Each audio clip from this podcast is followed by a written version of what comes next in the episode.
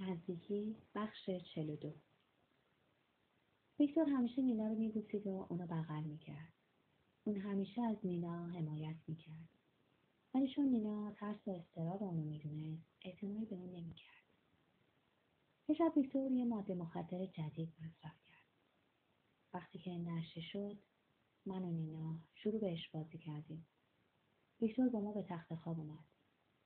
چقدر افسوس می‌خورم با کاری که کردم و باعث شدم نینا رو تو ذهنم کوچیک کنم. اگه اون واقعا خاص نبود احساس من نمی‌تونست نسبت به اون اینقدر قوی باشه. من می‌دونستم چطوری اونو خوشحال کنم. براش غذا پختم. وقتی که داشت موزیک گوش می‌کرد حمامش کردم و ماساژش دادم. قسم می‌خورم که می‌تونستم عاشقش باشم و ازش حمایت کنم. به من اعتماد کرده بود ولی معیوز شد.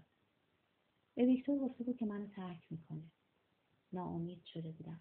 حالت خفگی داشتم. هیچ وقت نفهمیدم که انتظار چی رو می‌کشم. او به من گفت که مدتی نمی‌تونه منو ببینه. می‌خواست خودش گم کنه. ویکتور رو کردم که اونو بکاد. بهش تلفن کنه و منو تو ذهن اون زنده نگه داره.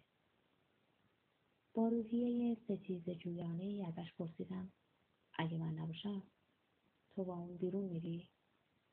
فکر می‌کنم اونا برای مدت چند هفته یکدیگر رو ندیدن. از اونجایی که با سوزان و بچه ها سفر بودیم نه ازش سوال کردم نه با هم صحبت کرده بودیم.